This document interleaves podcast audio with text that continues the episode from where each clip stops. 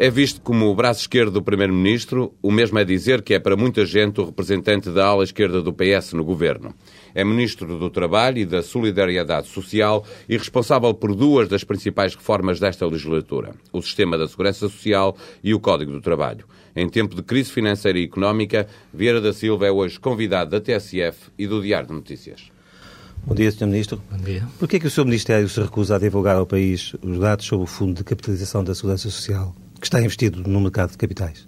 Não, nós não nos recusamos a, a, divulgar ao país. Obviamente que, que esses dados são, são sempre são públicos, são, são frequentemente uh, apresentados nas, nas uh, nas ela, conferências, ela, de, conferências, de, imprensa. Que, era, costume, era, costume, era costume que o fossem. Quanto desse... Não, e, e, será, naturalmente, quando fizermos a conferência de imprensa da apresentação do nosso do nosso orçamento detalhada, daremos todo, toda a informação Mas, disponível. Neste momento de crise financeira, há muita gente a querer saber se o Estado uhum. uh, está ou não também a perder dinheiro, muito naturalmente estará. Claro. Uh, e a perceber seria, qual, é, seria, é, seria, qual é essa perda, não é? Seria estranho que não tivesse, porque, como sabe, o, o Fundo de Capitalização da Segurança Social é um fundo que tem uma função diferente da maior parte dos fundos financeiros, uh, ou, os chamados fundos de pensões, porque não, não é desse fundo que são pagas as pensões dos portugueses. Esse fundo é um fundo de reserva para uma situação de futuro que, nas contas que estão previstas, que estão feitas no orçamento de 2009, uh, eh, poderá vir a ser utilizado lá para os finais da década de 30. E que parte ano. desse fundo é que está a ser utilizado uh, para investir eh, no, em ações. Eh, então, como eh, existe uma lei, uma lei, salve de 2003, não, se a memória não me falha, um decreto-lei que estabelece qual é, quais são os componentes da carteira uh, e desse fundo uh, a parte maioritária não é, não é ações, há um limite máximo de aplicação no mercado de capitais dessa natureza, que é de 25%. No entanto, como já foi publicamente dito, não, não julgo que se tenha alguma vez ultrapassado os 20%, 21%. É esse valor que, estará, que, está, que está investido nessa área. Uh, obviamente que não, não este, este, este, este fundo de capitalização tem, aliás, um conselho consultivo com participados por parceiros sociais, é um fundo transparente. E esse investimento é feito maioritariamente em ações uh, não, de empresas eu portuguesas? Não conheço, eu não conheço, tem, tem várias ações, portanto, os, os, eu não faço a gestão direta, como compreenderá, não é essa a minha função. São, são, é uma equipa técnica que tem essa, essa, Mas tem essa competência. De... Tenho, tenho conhecimento, do, em termos genéricos, não interfiro na, na gestão direta do, do, se é esta aplicação, se compra esta, não, nem posso fazê-lo. Seria como todo desapropriado. Qual é a data prevista para essa conferência de imprensa? na próxima segunda-feira. Na próxima segunda-feira. E não quero adiantar aqui não, uh, alguns dados sobre, não, Os dados que eu adianto hoje, até na segunda-feira, podem ser, já ser diferentes, como, como, isto varia todos os dias. Essa também é uma razão. Também é uma razão. Também é uma razão. Não, mas o, o, o, aquilo, que, aquilo que eu posso dizer é que, dada a composição e, o tipo de gestão que esse fundo tem, ele tem, tem sempre melhores resultados do que os, os chamado benchmarking, ou seja, os, os, os, as variáveis que são utilizadas para comparação, mas não deixa de, nessa componente, não deixa de estar a, a sofrer os efeitos desta crise de, dos mercados financeiros, obviamente. E, essa, e, e, e para um governo de esquerda isso não, isso não é incomodativo? eu acho que é um, para um governo de esquerda para um governo de direita, porque que, que haja uma degradação do valor uh, potencial do, do, da carteira é uma coisa que, que eu preferia que não acontecesse. E, Tanto mais que, uh, repare, uh, o fundo estava relativamente uh, paralisado do ponto de vista de, de, de, de investimento durante os últimos anos. Uh, e, portanto, foi este governo que voltou a capitalizar significativamente e passou de qualquer coisa como 6 mil ou 5 mil e tal milhões de euros para um valor que no final deste ano andará à volta dos 9 mil milhões de euros. Uh, portanto, obviamente, quando isso acontece, quer dizer que eh, nós damos uma importância, importância estratégica. Como eu disse, uh, aquele fundo não é utilizado uh, do dia a dia. Nem sequer há nenhuma legislação que o permita fazer. Eu, se quisesse agora ir lá aplicar dinheiro para pagar pensões, não podia fazer porque não, a legislação não o permite. Aquilo é um fundo que só serve para criar uma almofada de segurança. e Portanto, damos uma importância muito grande. Portanto, eu julgo que aqui não, não, há, não há... Eh, alguma incoerência. Nós ouvimos o, o Primeiro-Ministro, que é também líder do Partido Socialista, e foi como líder que ele uh, diria, passa a expressão, se atirou ao mercado de capitais e depois não, temos não um fundo. Que tenha, tenha ao fez, mercado de capitais. fez críticas duras ao mercado não, de capitais fez, em Guimarães. Eu julgo, julgo que há, uma, há uma, uma dúvida ou uma confusão que tem que ser esclarecida. Uma coisa é dizer que hum, não se concorda, como é o caso do Governo, que o dia a dia das pensões dos portugueses esteja dependente de uma parcela muito significativa da evolução do mercado de capitais. O dia a dia das pensões. As pessoas deste ano, o ano que vem, uma parcela significativa esteja dependente. Outra coisa é dizer o que fazer a um uma almofada que existe para prevenir um futuro que é um futuro longínquo, deve ela estar apenas aplicada em, em depósitos ou títulos sem risco, ou ter uma componente uh, que possa ter um maior nível de risco, ainda que controlado, para que a remuneração dessa, dessa, dessa carteira seja, seja maior. É isso que tem acontecido ao longo dos anos. Aquele fundo sempre Mas bateu. a falar do que disse José Sócrates. Mas o José Sócrates não criticou o mercado de capitais, criticou a opção. Não, não, não foi. Não, uh, foi o que ele disse em Guimarães. Não, não eu estava lá, não, não, não me recordo ter ouvido isso, mas posso me ter enganado. O que ele disse foi que as opções que defenderam em Portugal, que, o mercado, que as, as pensões portuguesas devessem estar, as pensões do dia a dia. Repara, todos os anos o valor das pensões uh, ultrapassa, este ano fará qualquer coisa como 13 mil milhões de euros. Aquele fundo tem 9 mil milhões. Portanto, nem sequer chega para um ano de pensões. Uh, portanto, há aqui uma diferença fundamental de, de, natureza e de valores. Eu julgo que até agora ninguém tinha questionado, ou são poucas as forças que tivessem questionado que, uh, numa gestão prudente, que tem dado sempre melhores resultados que qualquer outra aplicação, podem comprovar ao longo, e continua a ser assim, ao longo dos últimos anos, numa gestão prudente, que haja uma, uma diversificação da carteira desse, desse, desse, fundo, no sentido que ele possa ter o melhor resultado possível. Uh, e ele tem tido o melhor resultado possível. Agora, está completamente imune a esta crise de, de que financeira? Não está. Não. E, e, admite que, daqui, que no futuro uh, possam ser revistos os critérios e que uh, a gestão desse fundo passe por, por produtos diferentes? Ou? Naturalmente que admito que se possa fazer essa revisão. Não julgo que, que seja um assunto do momento. Não sei, seria estar a, isso sim seria estar a dar um sinal, a meu ver, perfeitamente errado. Vamos então falar da, da, mais especificamente dos pensionistas. O seu governo decidiu impor critérios objetivos para a atualização das pensões em, em função do comportamento da economia. Uhum. Uh, isso garante que os pensionistas irão ser aumentados, este, uh, vão, vão ver aumentado o seu poder de compra este ano? Não, como se sabe, uh, a questão não é só em função do, do comportamento da economia. Mas também em função. A Assembleia da República aprovou uma lei que, pela primeira vez em Portugal, como acontece em quase todos os países da União Europeia, suponho que há dois que não fazem isso, que cria critérios objetivos para a atualização das pensões.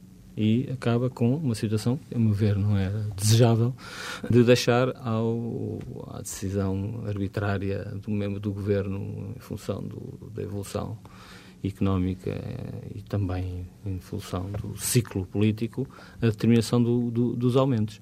Aquilo que essa lei prevê é que, mesmo em situações de crescimento uh, baixo ou até nulo, a grande maioria das pensões, no mínimo, mantenha o poder de compra. E fez uma alteração fundamental, que é quando nós discutimos as atualizações dos valores económicos, eh, salários ou pensões, normalmente estamos a, o que é utilizado é a, estimativa da inflação futura. E há razões para que assim, assim seja. Neste caso, nas pensões, nós optámos, isto foi um acordo na, na, concertação social, optámos para considerar a evolução passada, por forma a que não haja aqui dúvidas que se a inflação registada pelos organismos oficiais é de uh, eh, 2,5 ou 3, uh, no mínimo, se a economia estiver a crescer pouco, como está infelizmente a crescer agora, cerca de 80% das pensões do, do regime geral da, da Segurança Social, uh, mais de 80%, julgo que atingirá perto dos 90, uh, terão uma atualização que é igual àquela que é a inflação e, portanto, não perderão poder de compra. Não ganharão poder de compra. Uh, certo, não ganharão, porque uh, ganhar poder de compra numa situação uh, económica tão complexa como aquela que estamos e que, implica, e que tem implicado um crescimento baixo seria, a meu ver, repare, podiam dizer, bom, porque é que não vai alterar a lei à Assembleia da República para isso. Podiam perguntar isso. Alguns, se calhar, quereriam fazê-lo. Mas a, é, lei que foi, a, a lei que foi aprovada, a lei que foi aprovada foi precisamente uma lei para disciplinar esses aumentos.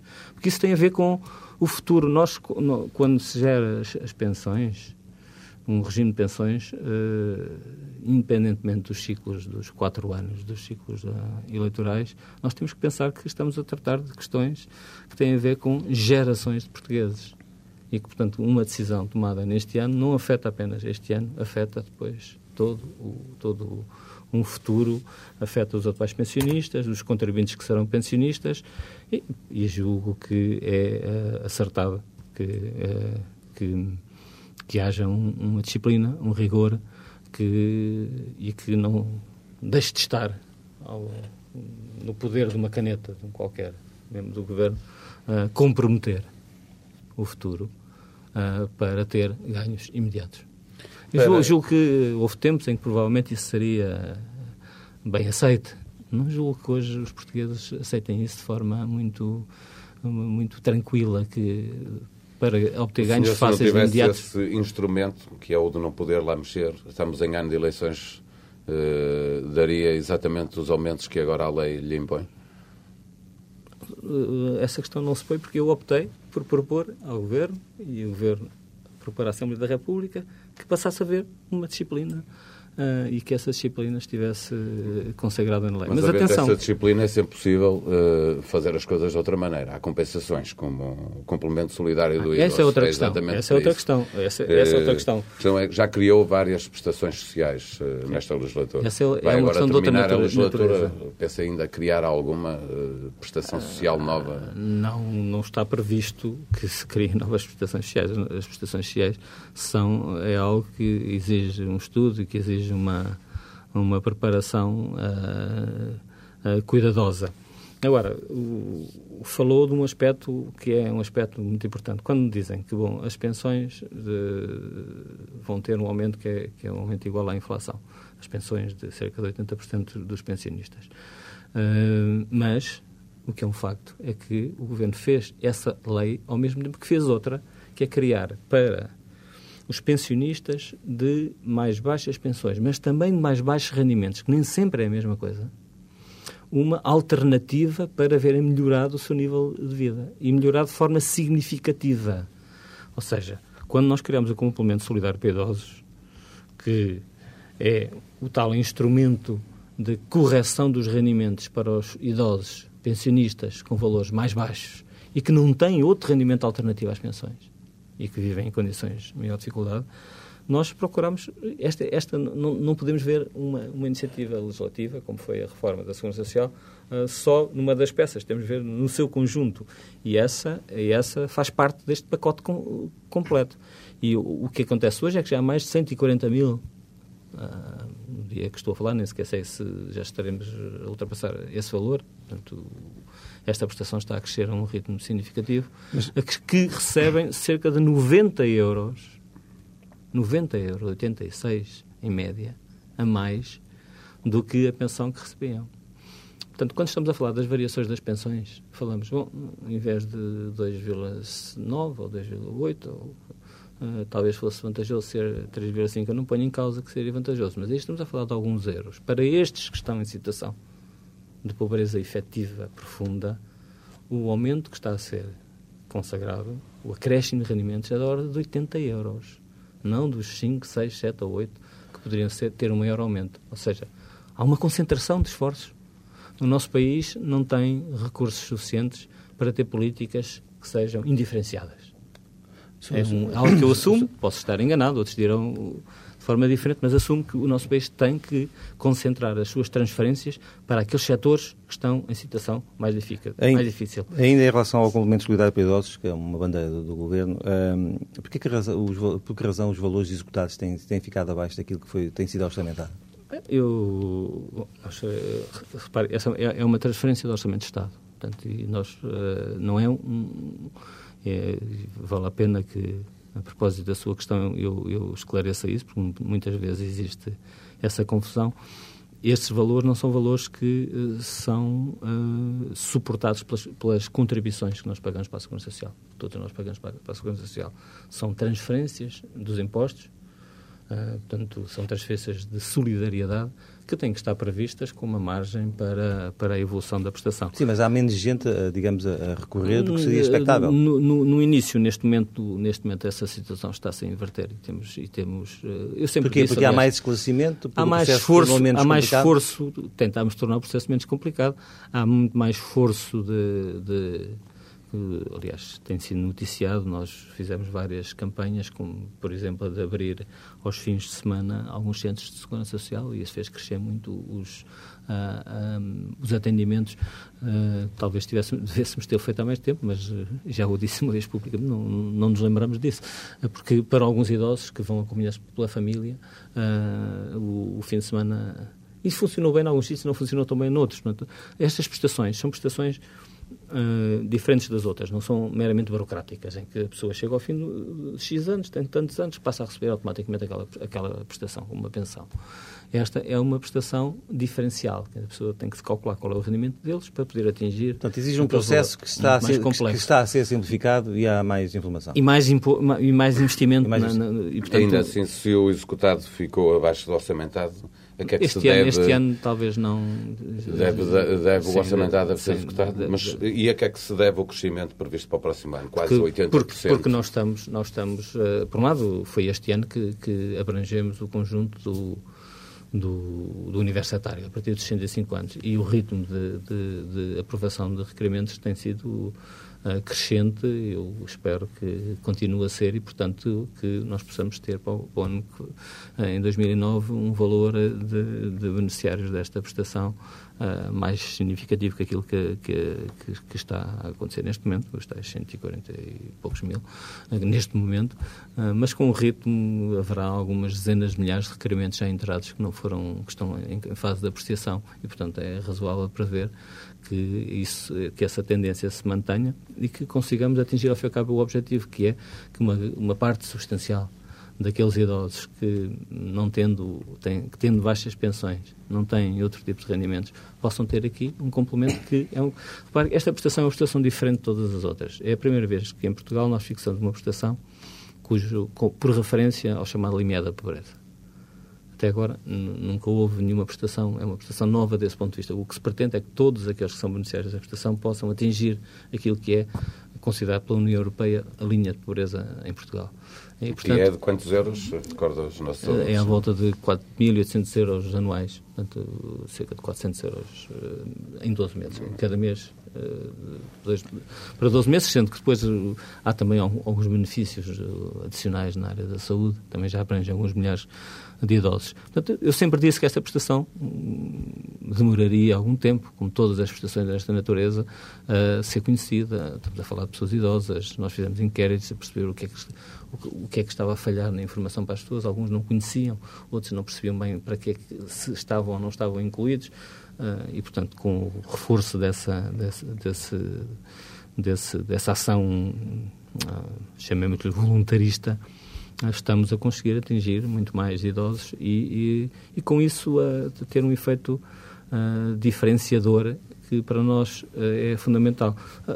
eu volto a dizer, as opções que nós tínhamos nós como país, tínhamos e continuaremos a ter, é se queremos, nas transferências sociais, que estão limitadas pela nossa capacidade de criar riqueza, se queremos ter apenas o princípio da universalidade, vai para todos, mesmo que seja pouco, ou se combinamos esse princípio com o princípio da diferenciação positiva quando se trata de transferências de solidárias. Não estou a falar das, daquilo que tem a ver com o que a pessoa descontou. O que a pessoa descontou, a sua, ela e, tem direito. E a sua opção para A minha opção é uma opção de combinação do princípio da universalidade com o princípio da diferenciação. Disse também há pouco a propósito das pensões que uh, não se podia olhar para, este, para, estes, uh, enfim, para estes ciclos, para estes aumentos e para a ação governativa com, enfim, com, com um olhar eleitoralista. No entanto, a oposição acusa este, este, este orçamento de ser eleitoralista e mesmo, no, digamos, no caso das prestações sociais, assistimos ao maior aumento desde 2003, em média 7,7%. Como é que enquadra tudo isto? Bom, eh, eu, eu, tenho alguma dificuldade em compreender como é que, ao mesmo tempo, se pode fazer criticar um governo por uma coisa e pelo seu contrário. Uh, Critica-se o governo porque não tem, não dá apoios suficientes ou porque, as, ou porque as transferências não são no montante que deviam ser. E depois, quando o governo faz transferências, critica-se porque está a ser porque, eleitoralista. Isso é, mas há a oposição de, esquerda e a oposição de direita. Sim, porque se trata de um ano de eleições, não é a mesma não, coisa. Mas não, para é? este ano, para este ano, se for, que, se for ouvir. O Marcelino estava a referir, existe. Não, mas repara, para este ano, eh, nós ouvimos uh, vários líderes da oposição da esquerda para a direita, a dizer que é preciso mais isto, mais aquilo, mais aquilo outro, sempre no domínio do aumento da despesa. Depois, quando o Governo aumenta algumas despesas, diz, não, o Governo está a ser eleitoralista. Estaria a ser eleitoralista se com esse aumento das despesas estivesse a comprometer equilíbrios fundamentais da economia e das finanças portuguesas e a comprometer o futuro. Ora, o trabalho que foi feito ao longo destes anos foi um trabalho que permitiu que as transferências sociais cresçam, sempre cresceram, aliás sempre cresceram ao longo destes anos todos. Foi a única rúbrica. mas crescem de... mais neste, neste ah, Em 2008 e 2009. Em 2008 e em 2009. Porque, porque nós atingimos. É preciso que se diga que grande parte destas transferências sociais, para não dizer a generalidade, são transferências que são transferências dos impostos portugueses. Até porque nós modificámos a lei atribuindo mais responsabilidade à componente solidária e limitando a responsabilidade à componente contributiva. Peço desculpa por estes termos um bocadinho técnicos. A componente, a, a componente contributiva é aquela que... Nós descontamos para Exatamente. a Segurança Social. E o que nós descontamos para a Segurança Social vai hoje apenas para pensões, desemprego, doença e a maternidade. E ainda assim desemprego. consegue ter um saldo positivo. Porque, uh, porque nesta, uh, depois temos lado das contribuições. Todas as outras prestações sociais, que são prestações para todos, independentemente de contribuírem ou não, não fazia sentido que estivessem a ser suportadas pelas contribuições. Então são suportadas pelos impostos. Uh, e por isso mesmo se justifica uma lógica de diferenciação. Um... Deixemos também de lado um bocadinho essas explicações um pouco mais técnicas e, e, Mas isto é uma opção política, claro, claro, não é claro. uma opção... Mas de, deixa-me fazer uma pergunta. Como é, que, como é que explica o aumento das despesas com o subsídio de desemprego se, quando o seu governo estima que também a estabilização da taxa de desemprego? Não, nós aí temos, temos que...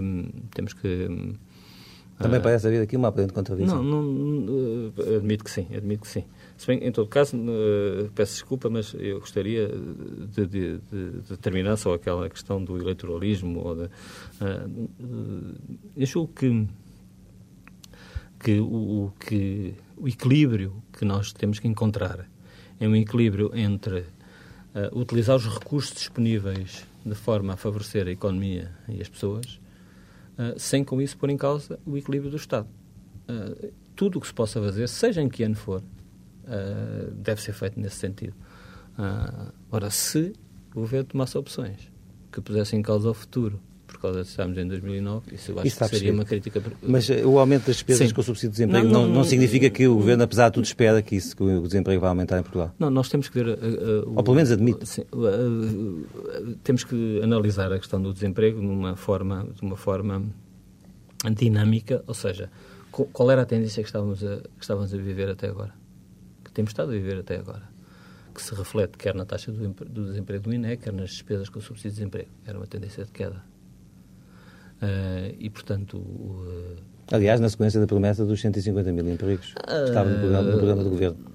De que, com certeza, o senhor também terá sido responsável. Do objetivo, o, do objetivo, somos todos responsáveis. Sim, mas o senhor é ligado mais às políticas de trabalho e sociais, portanto também teria de certeza. Não, uh, esse objetivo está os obje eu não, de certeza não quero alijar responsabilidade nenhuma. Uh, isto é um, os governos são sempre governos de responsabilidade solidária, mas a criação de emprego é algo que tem a ver com o conjunto da economia e o conjunto da sociedade. Não, mas essa é uma convicção sua no princípio da legislatura, que é possível criar o objetivo, esses 150 mil empregos. Uh, e, e não tenho nenhuma razão para pôr em causa que uh, a dinâmica de crescimento da nossa economia era uma dinâmica que estava claramente a apontar nesse sentido. Mas hoje, deixa de lado hoje, esse objetivo. Hoje temos. Não, não, não, não, não, é uma questão de pôr de lado, é uma questão de considerar, já o disse, aliás, penso que já o disse aqui nos microfones da vossa, da vossa estação e ao, ao, ao seu jornal.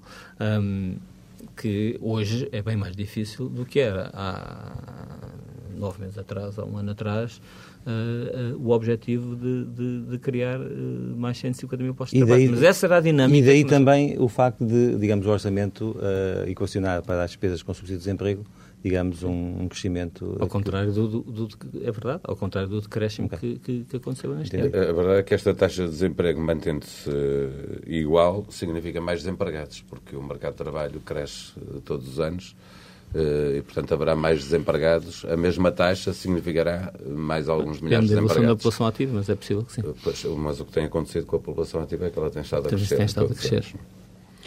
Uh, o seu colega de governo, Teixeira dos Santos, já admitiu que as previsões feitas num cenário de grande incerteza como aquele em que vivemos podem ser alteradas uh, a qualquer momento. Uh, não acha que há, de facto, um grande otimismo, quer em relação à previsão de crescimento económico, quer em relação, por consequência, à taxa de desemprego?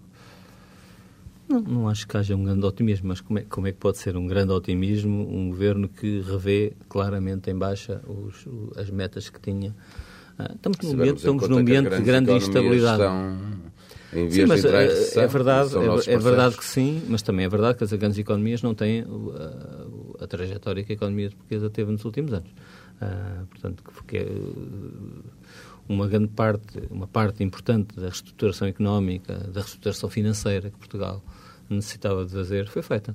E, portanto, estamos hoje em condições mais favoráveis, o perfil das nossas exportações modificou-se, uh, o perfil da nossa economia também se está a modificar, as contas públicas estão diferentes, as condições para enfrentarmos essa, esta, esta situação são, são diferentes e uh, permitem-nos ter mais ambição no sentido em que esta crise, que não, não sabemos ainda, crise internacional, não sabemos ainda como é que vai, irá evoluir, mas que, julgo que não há razão, não há informações objetivas, não há indicadores que nos apontem para uma, uma previsão mais pessimista do que aquela que foi feita. Foi uma previsão realista, repare. Uh, se nós olharmos as últimas previsões do Governo, verificamos que houve um ajustamento em claramente em baixa das variáveis económicas e isso não, posso, não, não julgo que possa ser considerado otimismo. Agora, que é verdade que estamos num período de grande, de grande instabilidade. Um, e uh, quando estamos num período de grande instabilidade, uh, quer dizer tudo. Quer dizer que a situação pode agravar-se, pode haver uma recuperação mais rápida.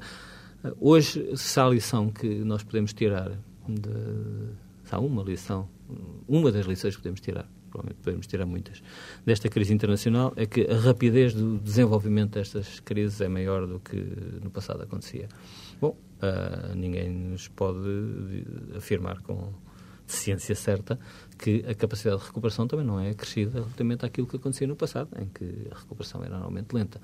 Hoje, a rapidez de circulação da informação, dos índices de confiança, também, também, também pode fazer, e nós esperamos que faça, com que uh, a recuperação seja, seja mais rápida e, e principalmente, uh, que nós queremos aqui em Portugal as condições para minimizar os efeitos negativos da crise. Um dos objetivos da revisão do Código do Trabalho, na, uhum. na, na visão do Governo, porque a oposição terá outra, era retirar uh, muitos trabalhadores do recibo verde. Há cerca de 500 mil trabalhadores em Portugal nessa situação.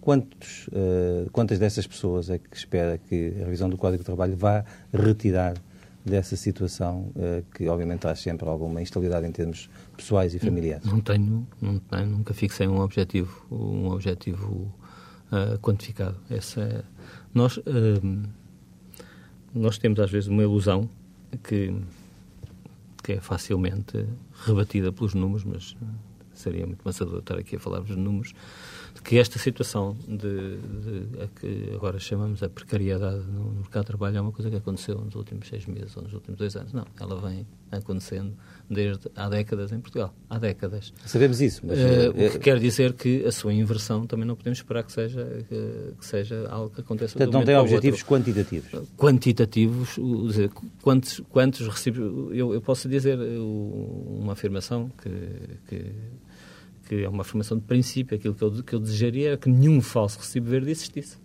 Agora, para, isso, para que isso aconteça é preciso uma dinâmica muito positiva na sociedade portuguesa. Uma coisa são recibos verdes, nem todos os recibos verdes são, são, são ilegais ou são ilegítimos. Nem negativos. Nem mas, negativos. Mas, conhecem, mas, na vossa atividade conhecem muita claro. gente que até prefere ter uma relação de trabalho individual e não uma relação de trabalho subordinado. Agora, o problema são quando esses, e também todos conhecem em muitas atividades económicas, uh, quando esses recibos verdes não são opções nem sequer opções condicionadas. Certo, mas espera, espera, então, espera então que haja uma melhoria nessa e uma clarificação nessa, digamos, nessa, nessa zona do, do mercado de trabalho. Eu tenho, tenho essa expectativa, não apenas na questão dos recibos verdes, como também na questão dos contratos a termo.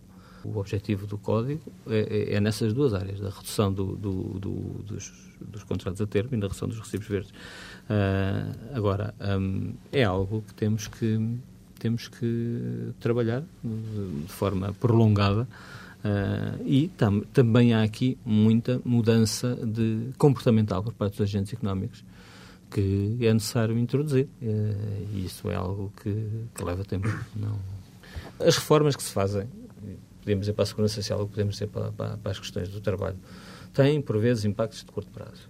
Às vezes até são eh, impactos perversos, um bocado contrários ao que se pretendia mas são reformas que se fazem não a pensar neste ano, ou nestes seis meses, ou nestes oito meses, mas a pensar num horizonte de mais longo prazo. Aquilo que Acreditando que, que isso ajudará a criar mais emprego ah, em porque Senão, porque senão não vale a pena fazer reformas, senão fazemos, fazemos apenas aquelas reformas que estão aqui assim à, à, à mão de semear e a pensar no, no, no ganho fácil de, de curto prazo. Deixe-me perguntar-lhe se, se, se, esta é uma daquelas reformas eh, a que se refere, aquelas do ganho fácil e que estão aqui à mão de semear o programa Novas Oportunidades que eh, tem muitas, já recebeu muitas críticas da oposição. Há uma equipa liderada por Roberto Carneiro que está a avaliar o programa. Eh, já fez uma avaliação deste programa. Ele precisa, de facto, sofrer profundas alterações e de aumentar o seu grau de exigência? Não, não creio que necessite de sofrer profundas alterações.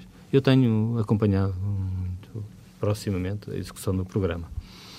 Eh, quando nós eh, assistimos, ainda a semana passada, estive numa, numa das maiores empresas portuguesas eh, do ramo da distribuição. Não vou agora citá-la porque não sei se isso faz parte do, ah, das regras. Não, estive na, por exemplo, na Jerónimo Martins, como tinha estado na SONAI a semana, a semana passada, em empresas que montaram uh, um programa interno uh, inserido no programa Novas Oportunidades em que estão a mobilizar milhares das pessoas, de, dos trabalhadores dessas empresas. Milhares.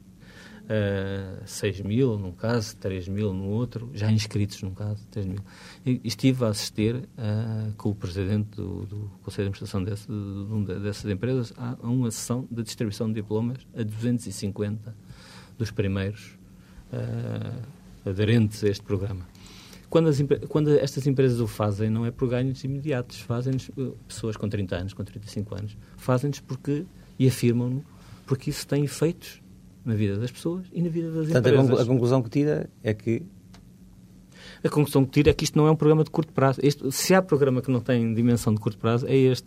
Uh, se, se um dia quiserem, certo que provavelmente já o, já o tiveram ocasião de, de, acompanhar, pelo menos à distância, muitos Aqui dos, muitos dos profissionais, muitos profissionais das, das, vossas casas já trabalharam nesta área. Se, mas se acompanharem uma, as várias partes do, a vida deste programa e acompanharem as pessoas que fazem parte dele, é difícil não, não entender eh, quanto de estrutural para a vida das pessoas aquele programa significa. E quanto empenhamento, quanto esforço as pessoas colocam na, na, naquela ação. Uh, portanto, se, uh, mais rigor, sim, claro, sempre mais rigor. Aqui, como noutros programas, eu, eu, eu, eu recuso é que nós tenhamos sempre, quando se destina a resolver um problema, que é um problema que atinge pessoas mais fragilizadas, falamos sempre muito de rigor. Bom, eu quero rigor naquele programa da mesma maneira como quero nas universidades ou nas escolas onde, onde os estudantes ditos normais estão a frequentar. Estamos não a há nenhuma para, razão para... a caminhar para o fim da entrevista. Deixe-me colocar-lhe perguntas concretas e para também... Essas, não, são, não são muito... Não, mas é, é para podermos poder tocar sim, mais, sim, sim, mais, mais, alguns pontos. Como é que estão as suas relações com as, eh, com as, eh, um, com as centrais sindicais? Que ficam sempre, têm ficado sempre fora da concertação social. As centrais sindicais? A CGTP, a CGTP desculpa. Uh, nós, nós, nós fizemos seis acordos na concertação social só na, na Concertação Social, não estou a falar de setoriais, em dois deles foram subscritos pela CGTP. Uh, eh, os, os outros, não? Os outros não. Os grandes acordos? Ah, não, repare, o acordo sobre subsídio de desemprego, acha que é uma coisa pequena, pequena monta? É, subsídio de desemprego é, é uma pequena monta, É de pequena monta se olharmos para o Código do Trabalho, se... Uh, a, presta, uh, a, prestação do desemprego é uma prestação fulcral. Se olharmos para a reforma da Segurança Social, o salário mínimo, o salário mínimo, bom, mas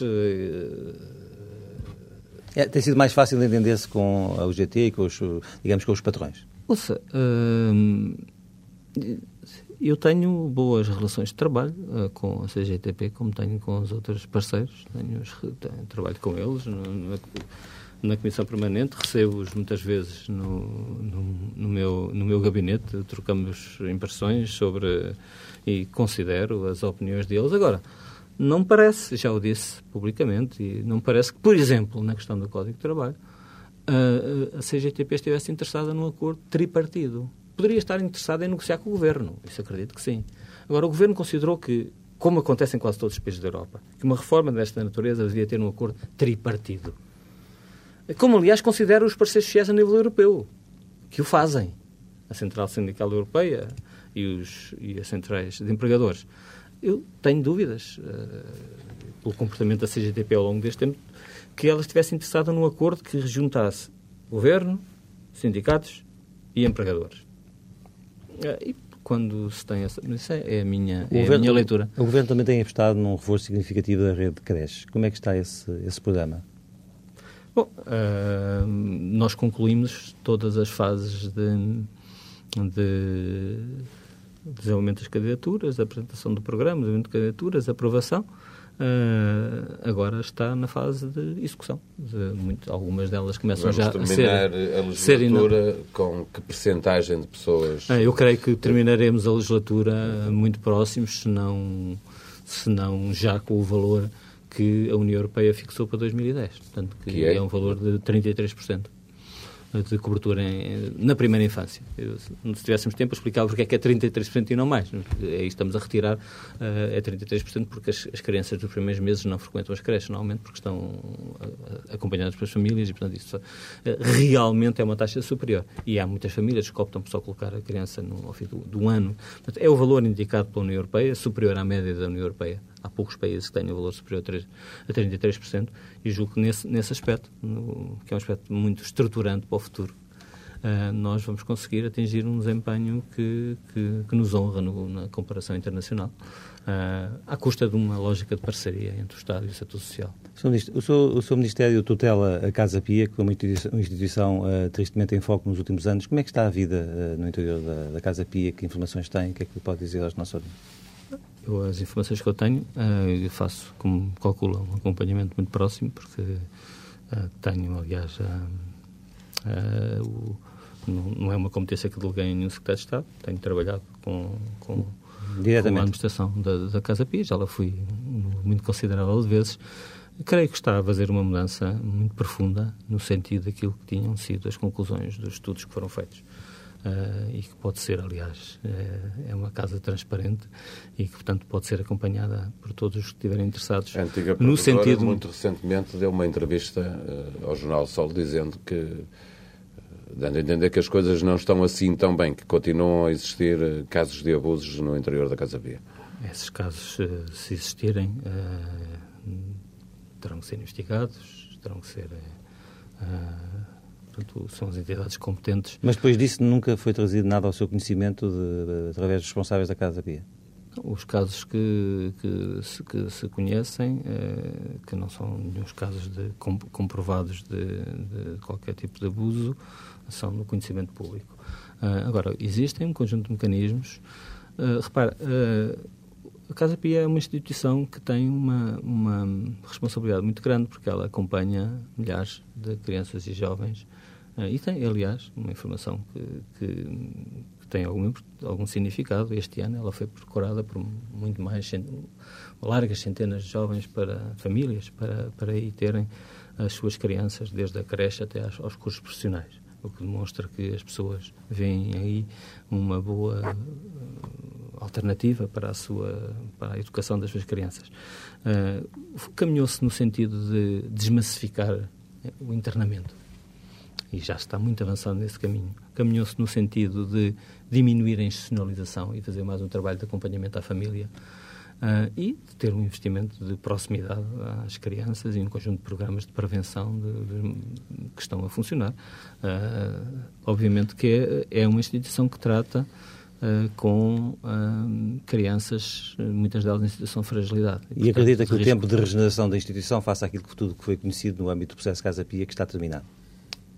Hum, não, ninguém pode garantir isso. O que, eu posso, o que eu posso garantir é que há um empenhamento muito forte de todos os profissionais da Casa Pia, que são muitos, e que têm muitos profissionais competentes é um, um empenhamento no sentido de ultrapassar essa, essa fase e ultrapassá-la, uh, fazendo com que a instituição ofereça às crianças e aos jovens aquilo que elas, infelizmente, não têm noutros meios, nomeadamente no meio familiar. Mas sempre apostando muito numa ligação das famílias com as crianças que frequentam uh, a Casa Pia e numa, numa humanização do relacionamento que passa por ter um, a, a, a, tal perspectiva de, de, de desmassificação. Não há hoje aquela situação que existiu no passado de muitas crianças juntas com escasso acompanhamento da parte de, de técnicos. Está-se a caminhar para a criação de residências autónomas, de lares com no máximo 12, 12, 12 crianças e jovens. É esse o caminho que está a ser feito. Está a ser feito um investimento grande e com num ambiente de, de, serenidade, mas com uma determinação muito grande. Eu tenho acompanhado esse processo e, e tenho, tenho uma opinião, obviamente, positiva daquilo que está Também a ser feito. acompanhou o processo na altura em que era porta-voz do Partido Socialista, no, no auge do processo Casa Pia. Um, como sabe, esse processo está, está, está a terminar, uh, depois de, de anos de, de, de inquéritos e de julgamento. O que é que espera desse... Não, espero, não, não, sobre isso não tenho uma... Não tenho... Espero que os tribunais decidam de forma justa. Deixamos uh, para trás a sua posição de ministro. Uh, uhum. Queríamos agora ouvi-lo muito rapidamente sobre três ou quatro questões. Não, eu estou a promovê-la dirigente do, do Partido Socialista. Neste último ano de legislatura, o PS vai virar à esquerda? Não. Eu, eu, eu penso que, que ah, sobre os conceitos de esquerda e direita, eu não sou dos que acham que deixou de haver sentido não, não, desse, desse ponto de vista, não subscrevo as teses do Sr. Tony Blair, que ainda há pouco me disse todas como dizendo que a, a distinção esquerda-direita estava uh, passado de moda. Já, já muitos, já muitos o disseram, já muitos o disseram e, e, como dizia o escritor americano, as notícias sobre a sua morte tinham sido exageradas. Também notícias já sobre... pensava isso antes desta crise dos mercados financeiros? Sempre, claro, sempre o disse. Uh, julgo que, que, que julgo que há, há marcas distintivas entre a esquerda e a direita que, são, que, são, que se mantêm e que se irão manter. Mas e na, que, na que, passam muito, passam muito pela, pela visão que se tem mesmo quando Estado. a PS está na governação, uh, essas marcas distintivas apagam-se um pouco. Uh, é pelo menos essa a leitura essa, que faz a maioria essa, das pessoas. Uh, o PS não, deve estar Não sei se serão as maiorias. Ano. Eu acho que o PS deve estar sempre mais ativo. já disse várias vezes Acho que um, um partido com a dimensão que tem o Partido Socialista e que não é um partido meramente de eleitores, é um partido de militantes também. O senhor defendeu também, eh, há pouco tempo, pouco tempo, um ano e tal, dois anos, que o PS precisava de separar em termos operativos, era a sua expressão, a liderança uhum. do partido foi. e do governo. Vem aí um novo Congresso, foi, é tempo de voltar minha, a pensar no assunto. Foi a minha opção, não, não, não foi a foi a minha opinião, não foi essa a opção seguida. É, é normal na, na, vida partidária. Mas não ah, tendo acontecido isso, não teme que o Partido Socialista não. esteja apagado para um ano de eleições? Eu, uh, eu, eu julgo que, uh, por muito que isto custa a algumas oposições, ou se calhar a todas, um, em Guimarães o PS mostrou que não estava aqui há, há poucas Sei. semanas tem a ver estava... com a capacidade de mobilização, não tem a ver com a capacidade de gerar debate. Sim, de... não, há, não, há, não, há, não há debates sem mobilização, nem mobilização sem debate. O PS tem hoje em desenvolvimento próximo de si, ou mais afastado, um conjunto de iniciativas com provavelmente nenhuma outra força política. Está no governo. Eu lembro a recente criação da, da, da Fundação de Res Pública, que está. Lembro próximo do Partido Socialista, uma iniciativa que eu acho muito interessante, apesar, infelizmente para mim, não a poder acompanhar porque já não tenho idade, que é a iniciativa da geração de ideias, em que jovens com menos de 35 anos estão a lançar debates em todas as áreas da vida pública, da energia à justiça, às desigualdades, uh, com uma participação muito qualificada. Portanto, não, não creio que o Partido Socialista tenha, tenha, tenha perdido a sua, a sua vitalidade, nem a capacidade como se viu na Res Pública, nem mas, capacidade mas se de perdeu, vai, ganhar, vai, ganhá-la, vai reganhá-la neste ano eleitoral, é isso? Uh, obviamente que os partidos são mesmo assim, todos. Uh, têm sempre um, um, suplemento, um suplemento de adrenalina quando se chega aos momentos do combate político. Agora, eu, eu acho que há algumas visões do que é a esquerda e a direita que eu não partilho. Uh, por exemplo, uh, pensar-se que. Mas partilha a visão de Manuel Alegre dessa, da esquerda e da direita? Que existe esquerda e direita, uh, partilho. E, e, e, que, que, essa distinção se faz muito. E até entre das, outras coisas, e até, das tomadas, e até das tomadas de posição pública dele em relação a, a, digamos, a coisas muito concretas da vida portuguesa? Hum, isso, não, isso já não posso dizer o mesmo, não, não quando eu quando o Manuel Alegre criticou da forma que fez a proposta do, do, do, Código de Trabalho, de que eu sou o principal responsável, naturalmente não posso estar de acordo, como em muitos outros aspectos. Mas isso é, é o normal na vida política. Mas ele criticou como nenhum militante. E a ideia que há de fora é que ele é um militante muito especial e com direitos muito especiais dentro do Partido Socialista. Lembrando, aliás, muitas vezes que foi o candidato presidencial o segundo mais votado e, portanto, que isso lhe dá um estatuto ah, especial. O Partido Socialista tem muitos militantes especiais. Eu acho que para mim são todos, mas. Eh, mas há uns que são mais especiais. Uns mais especiais que outros. Ah, não e até podem votar fora da disciplina de voto no, na Assembleia da ah, República, enfim. Bom, eu não, não, não, sou deputado com mandato suspenso, portanto não, não gostaria de comentar o. Mas não, não gostaria de comentar o, o o funcionamento parlamentar que é da responsabilidade dele próprio, ainda bem. Mas sente-se incomodado com essas críticas na altura de Manuel Alegre? Não, sim, acho que é natural, não concordo com elas, não concordo com elas, eh, mas eh, é a vida. Portanto, estamos... mesmo dentro da ala esquerda do PS há visões diferentes para os problemas? Não sei se... Repare, se pensar que, que, a esquerda, agora falando do PS ou fora do PS, a esquerda é... Hum, uh, desvalorizar algumas dimensões que hoje são muito importantes na nossa vida coletiva, como, por exemplo, uh, quando se governa, ter a responsabilidade de pôr as contas públicas em ordem. Se, se achar que isso é de direita, eu não faço parte dessa esquerda, porque acho que a responsabilidade, uma primeira responsabilidade de um governante, e particularmente um governante de direita, de esquerda, desculpe, particularmente um governante de esquerda, é ser responsável perante quem o elegeu pela gestão cuidadosa dos recursos que são de todos. Não o fazer é, é, pôr, em causa, é pôr em causa aspectos essenciais do, do que é eh, uma visão progressista e uma, uma visão de responsabilidade do Estado. É que quem malbarata ou quem menospreza a importância da disciplina no Estado está a pôr em causa a prazo o papel do próprio Estado. E defender estrategicamente o papel do Estado, o papel da, da coisa pública, isso é que eu acho que é uma opção de esquerda. Uma última pergunta. Uh, nas eleições legislativas de 2009, o PS vai pedir explicitamente a maioria ah. absoluta ah. e não governará se não a tiver? Não sei. Não, não, não, não, não. Como, como aliás, suponho que calculava, não, não, não, não é o momento para responder a essas questões. Não, nós temos ainda muito tempo à nossa frente e temos uh, tarefas muito complicadas e muito exigentes uh, que, que, que, nos obrigam a ter uma grande disciplina e uma grande concentração naquilo que é hoje uh, muito importante e o que é hoje muito importante é tentar dar uma resposta positiva num momento de tanta turbulência e ser um referencial que ser de esquerda hoje é ser um referencial de estabilidade e de confiança para as pessoas. E eu julgo é que só a esquerda, absoluta. só a esquerda é que está em condições, no, em Portugal, hoje, não estou a fazer uma afirmação, uh, uma afirmação que possa ser aplicada em qualquer sítio, em qualquer momento, não, hoje, em Portugal, a estabilidade só pode ser assegurada pela esquerda e pelo Partido Socialista. E a estabilidade é um, é um valor fundamental nestes momentos de turbulência. Mas e porquê é custa assim tanto pedir uma maioria absoluta?